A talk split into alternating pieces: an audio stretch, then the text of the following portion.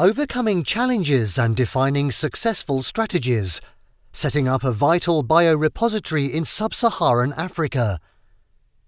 The UK-based Pregnancy Care Integrating Translational Science Everywhere PRECISE network has set up biorepositories across sub-Saharan Africa to investigate the causes of placental pregnancy complications and enhance research capacity. The project encountered several challenges relating to facilities, staffing, training, cultural barriers, procurement, shipping and sample storage, which impacted project timings and budget.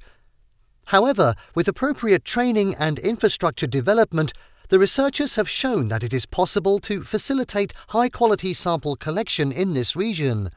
This important achievement provides vital encouragement in support of establishing further biorepositories in less affluent regions. Despite the high maternal and neonatal death rate in sub-Saharan Africa, until recently, the resources and infrastructure have not been in place for scientists to conduct wide-scale biological research into the causes behind these critical issues. Over the last few years, the UK-based Pregnancy Care Integrating Translational Science Everywhere network, also known as PRECISE, has implemented a large-scale research project across 3 countries – the Gambia, Kenya and Mozambique, to help investigate the leading causes of placental disease and related complications within pregnancy. Researchers working on the PRECISE project are collecting biospecimens such as blood, placental tissue and urine from pregnant women and newborn babies to build a biorepository, which is a library of biological data. In doing so, the researchers have already demonstrated that it is possible to set up successful biorepositories in less affluent regions, despite the challenges that might be faced along the way. The samples will now be analysed to investigate pregnancy conditions that impact the health of the mother and unborn child.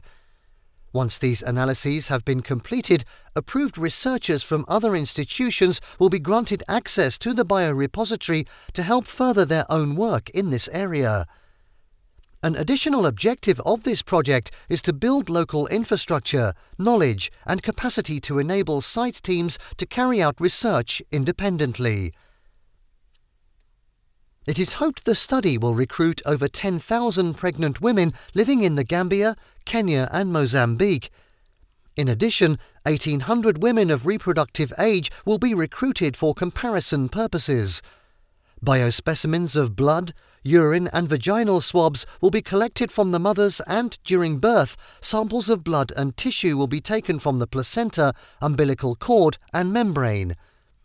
Each baby may also have a blood sample taken through a heel prick test shortly after birth. Further observations on the health of both the mother and baby throughout the pregnancy will also be collected by the researchers.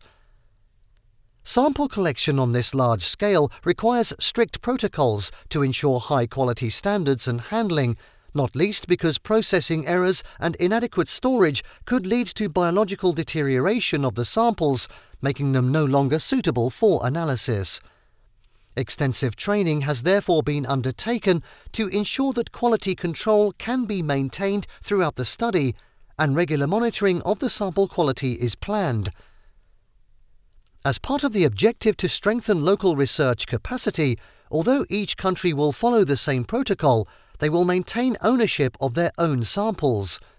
In addition, when developing the PRECISE manuals, care was taken to ensure that samples are collected, handled and stored so that they are compatible with similar programs in other sub-Saharan countries, allowing for future multinational analysis.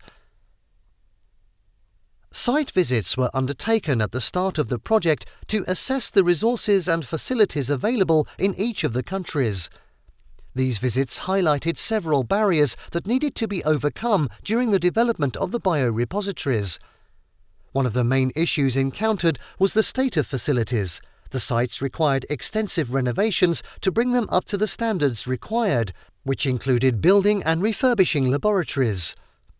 In addition, some sites had unreliable electricity supplies, which meant that contingencies were required for preserving samples, such as using liquid nitrogen instead of freezers.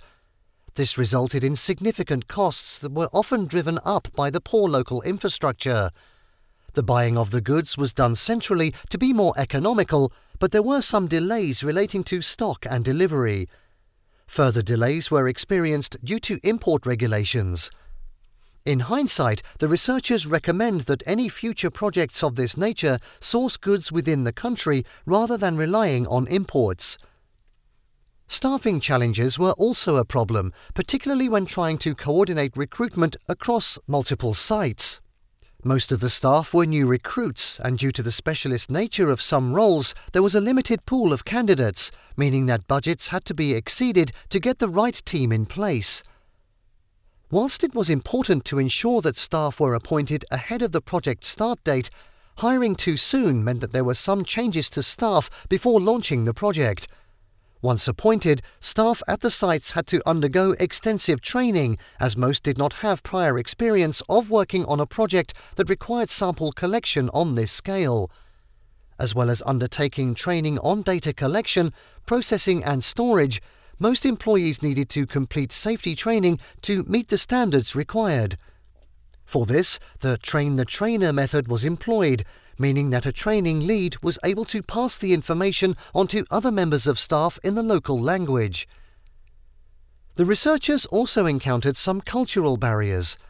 These are being overcome by engaging with the local communities, including village elders and religious leaders, as well as local healthcare providers and institutions. They also spent time speaking to local women and families in each community. Some concerns arose early on in the project about the volume of blood samples that would be required.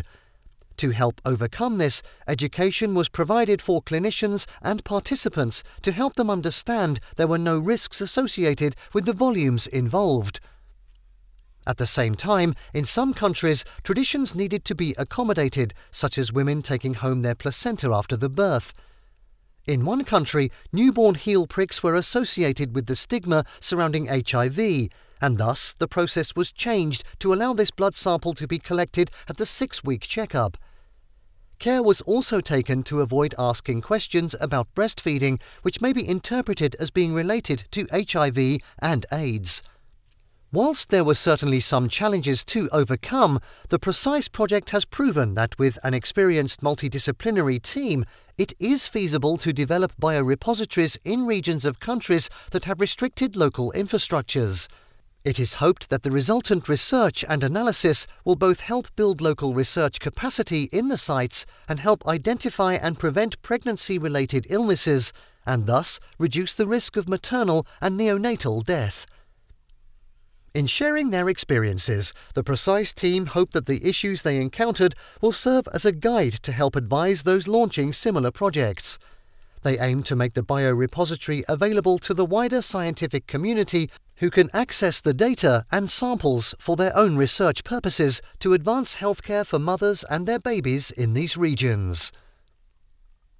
This SciPod is a summary of the paper PRECISE Pregnancy Cohort, Challenges and Strategies in Setting Up a Biorepository in Sub-Saharan Africa, from Reproductive Health. For further information, you can visit https://precisenetwork.org or connect with Rachel Craik at PRECISE@kcl.ac.uk.